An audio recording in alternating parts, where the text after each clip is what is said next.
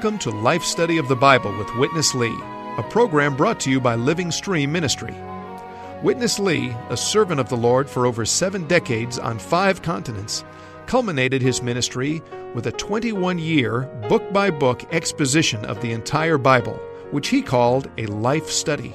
This life study is the basis of our program today, which includes short portions of the spoken messages given by Witness Lee. Now, let's join today's life study.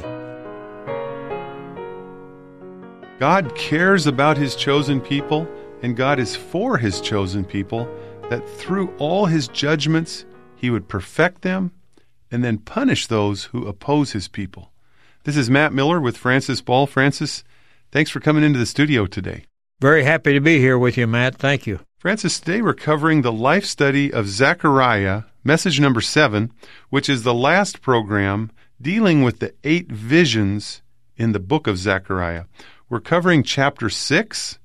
Would you give our listeners a little foretaste of what we're in for today? In chapter 6, we see another vision here of God's judgment on unrighteousness and also his judgment on his people. The judgment on his people is for the purpose of perfecting them, so God's full and eternal purpose may be accomplished. But his judgment on those nations that come against Israel when I say his people, I'm referring to Israel in this case because we're talking about the Old Testament prophet Zechariah.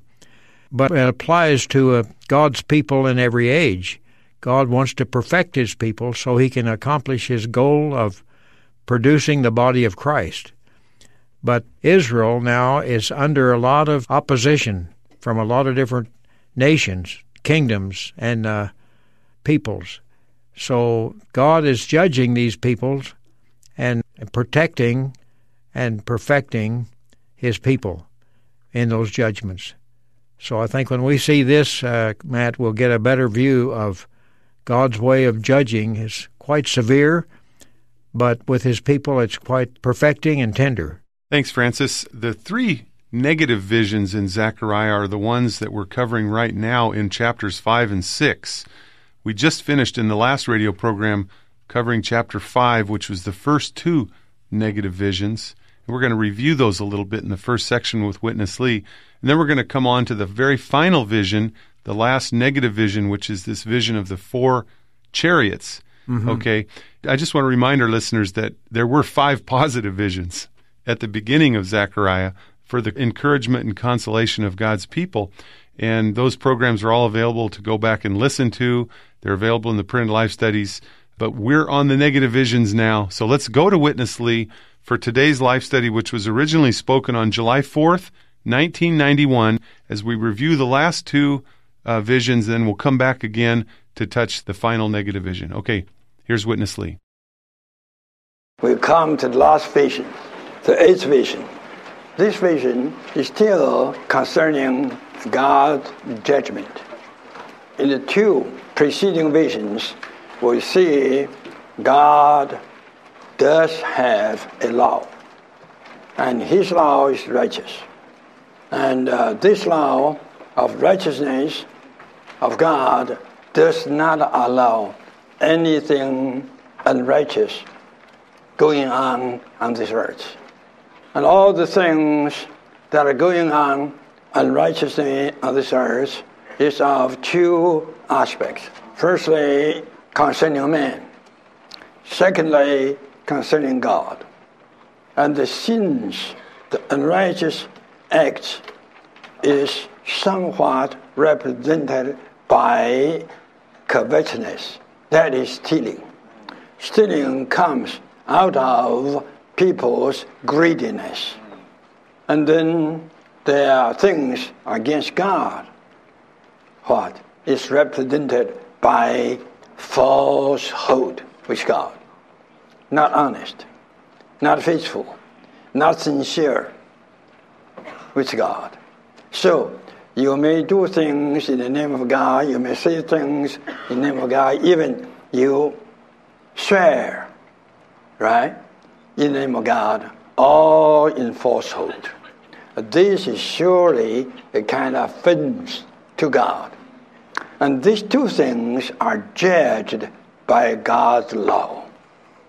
Then another vision follows to show us my on this earth the most evil thing which is so universal that is the so-called business commerce trade apparently everywhere trade is considered as something okay something good do you know that nearly 80% of the world people are occupied with commerce. Probably more than 80%. And this means the majority of the human society is engaged in uh, what? Commerce. And commerce totally is wicked. It is wicked. And this wickedness is signified by what? By a female. This is kind of meaningful.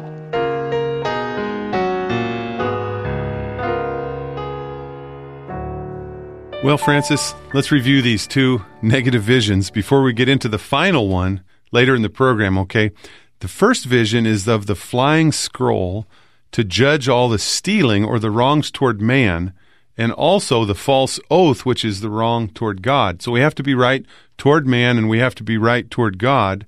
And then the next vision is of the ephah vessel, which is a picture of commerce that outwardly appears very good. But this vision showed that inside the ephah vessel is a woman whose name is wickedness or sin. So hidden within commerce is this matter of sin. Uh, Witness Lee uh, ended the portion there saying this is very meaningful. I want you to give our listeners a voice of practical experience on these two visions, and then we'll come back for the third and final vision in Zechariah.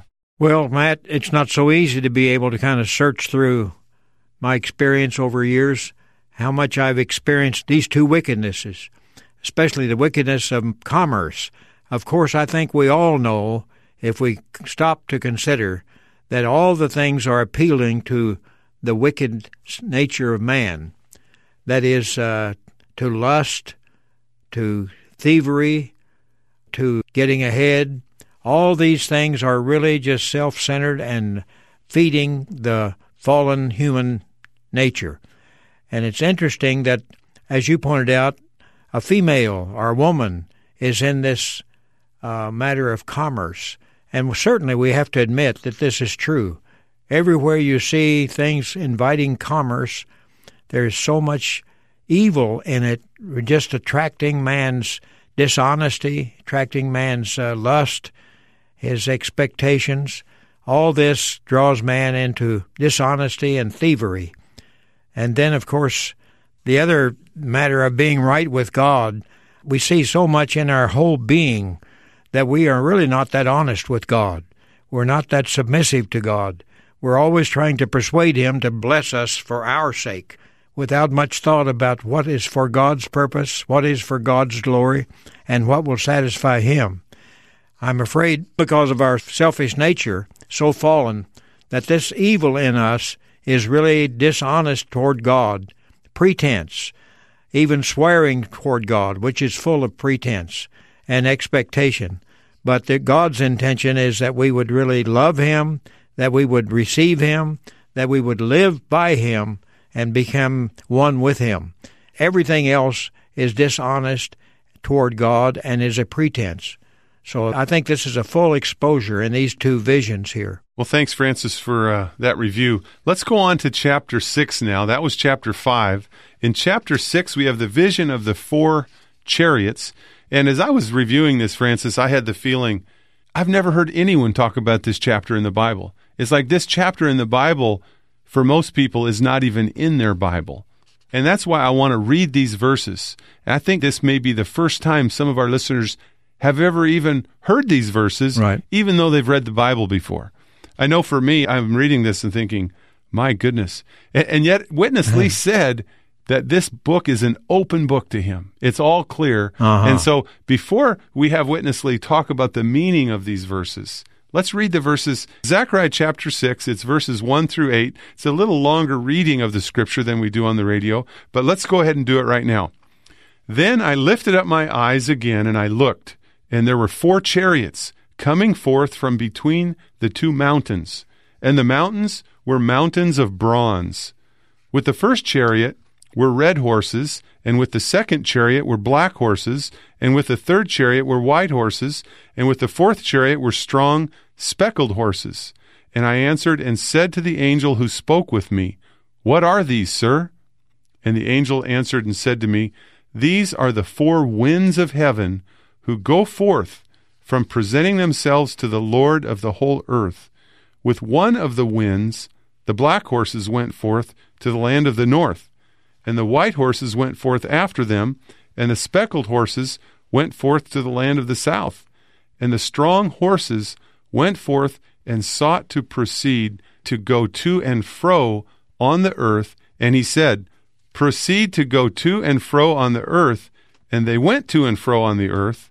Then he called out to me and spoke to me, saying, See, these who are going forth to the land of the north have given my spirit rest in the land of the north. Okay, Francis, very mysterious verses. we're going to go to Witness Lee and then we're going to come back for fellowship on these verses. Still another vision, unveiling to us the four chariots and the four chariots are the four winds used by God.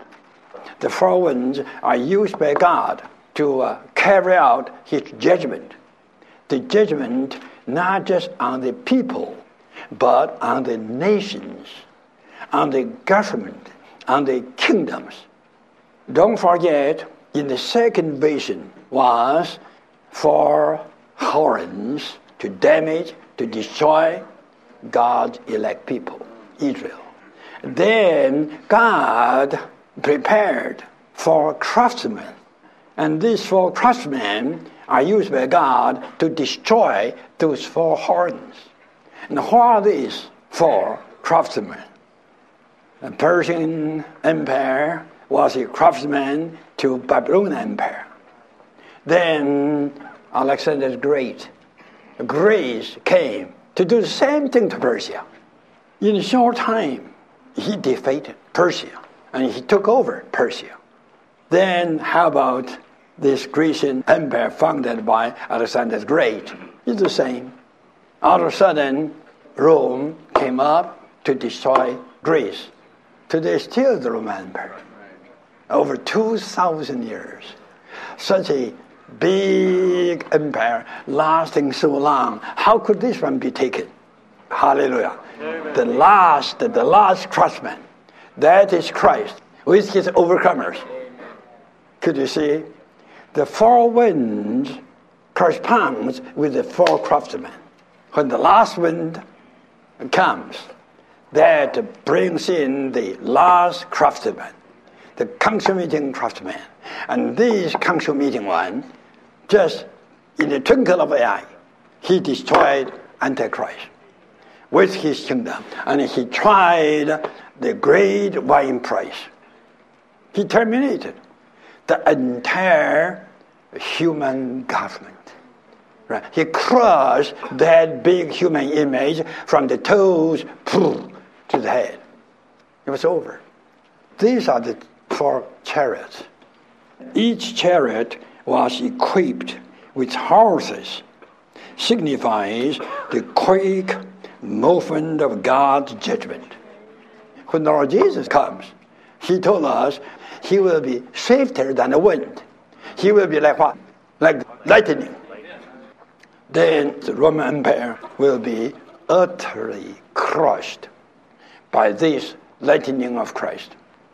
So you could see these are the quick judgment of God on the evil earth.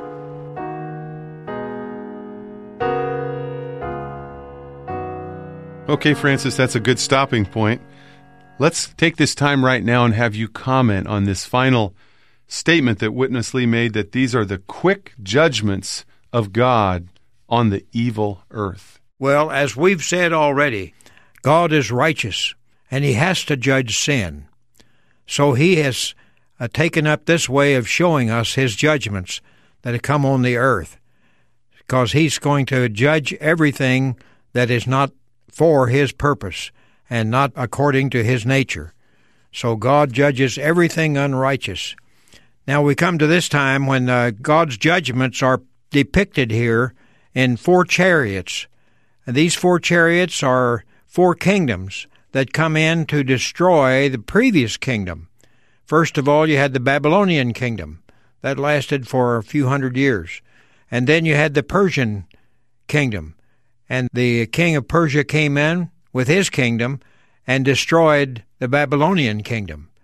But it also was not faithful and not of God. So it had to be destroyed too. So it was destroyed by the third one. Alexander the Great and from Greece came in with another chariot, destroying and judging the previous one, Persia. And then eventually the Roman Empire came up. Now all this period of time has gone over several centuries and even several millenniums that all of this takes place, and we wonder how this could be such a swift act of God. And yet it is. God is moving very thoroughly and very definitely through these judgments to protect his people, his chosen people, Israel. All these governments are against and trying to dominate Israel. God's choice is with Israel, his purpose is with Israel, so he will maintain a judgment that will destroy everything that doesn't fit in his plan. And so ultimately, we see there's another craftsman that was uh, used by God to take over the whole universe. So we've seen all these uh, different kingdoms that came against Israel now have been judged. Now here is one judgment over the Roman Empire. And that Roman Empire has lasted now for a couple of thousand years. Now God comes in to judge it by the coming of Christ himself with his overcomers, and he will take over the whole universe. He will establish his kingdom on the earth, and he will have everything having been judged and everything under his feet, where he himself, that is, Christ himself, is both the king and the priest to God. He is fulfilling all God's desire because he has come to destroy everything that's not in God's purpose, and he has come to establish his own kingdom. So we have a marvelous picture here of the goal that God has in view. I just want to review one thing you said there for clarification, Francis, how the Roman Empire that Christ will come and destroy is really the kingdom of Antichrist. Yes, right. The Roman Empire of Antichrist that will be revived in the end times will be the very thing that Christ will come as the final craftsman and destroy to set up his own kingdom here on the earth. That's right. And that's his full intention. Well, let's go on, Francis, to the final vision. Okay, God gave these eight visions to comfort Israel. Zechariah chapter 6, verses 9 through 15 is the concluding word to confirm these eight visions of comfort consolation, and encouragement. So I'll read these last seven verses of chapter 6. And the word of Jehovah came to me, saying, Take from them of the captivity, from Heldai, Tobijah, and Jedaiah, and go the same day and enter the house of Josiah the son of Zephaniah, where they have come from Babylon. Indeed, take the silver and gold and make a splendid crown, and put it upon the head of Joshua the son of Jehozadak the high priest, and speak to him, saying, Thus speaks Jehovah of hosts, saying, Here is a man whose name is the shoot, and he will shoot forth from his place and will build the temple of Jehovah.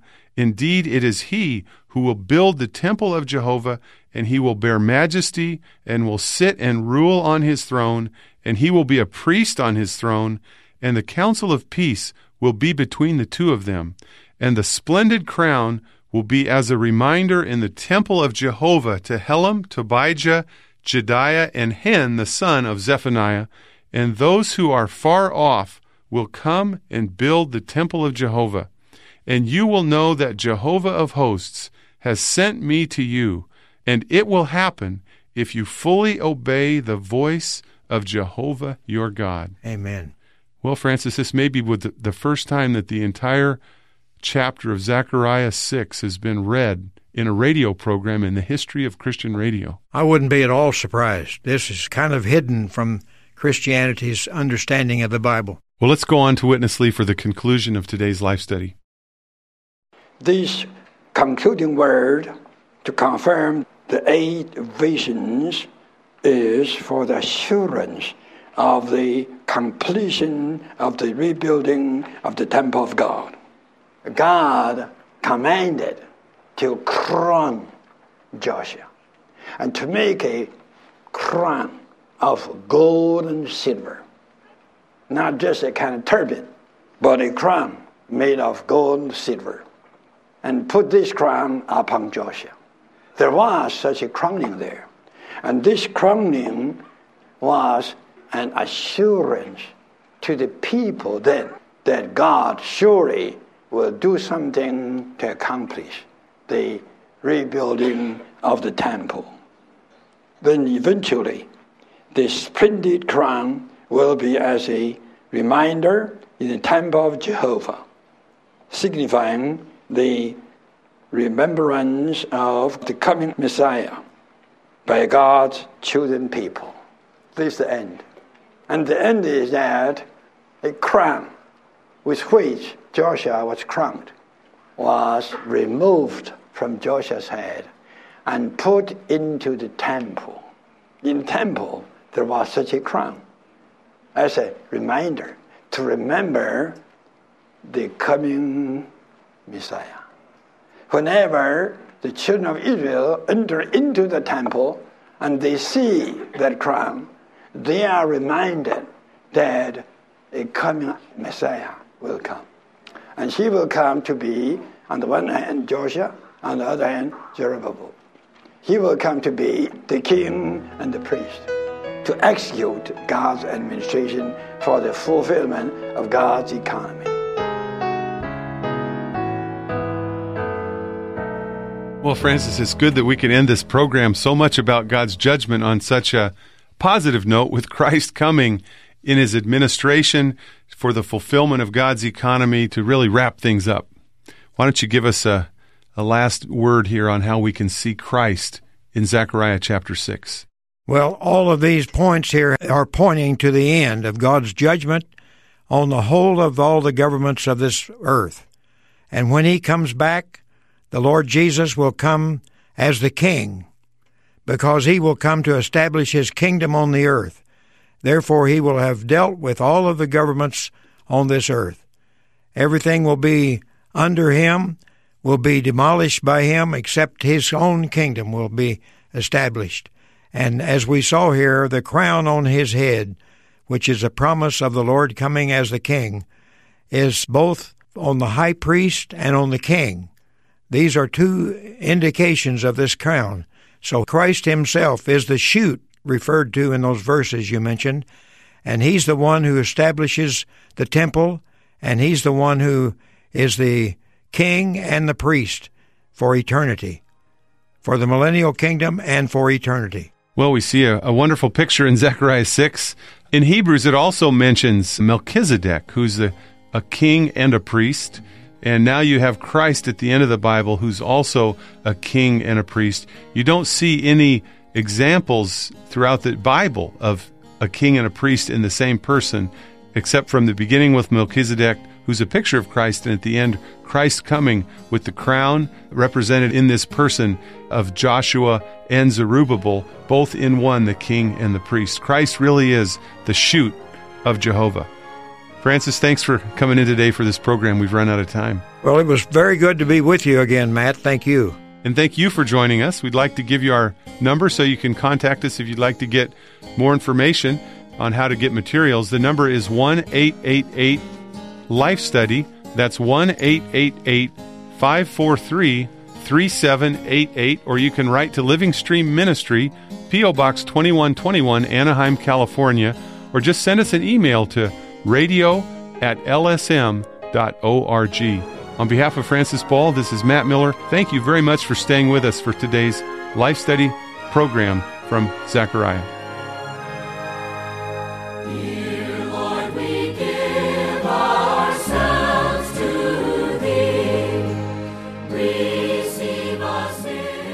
Throughout the centuries, the Lord has recovered many truths concerning His purpose and plan for humanity.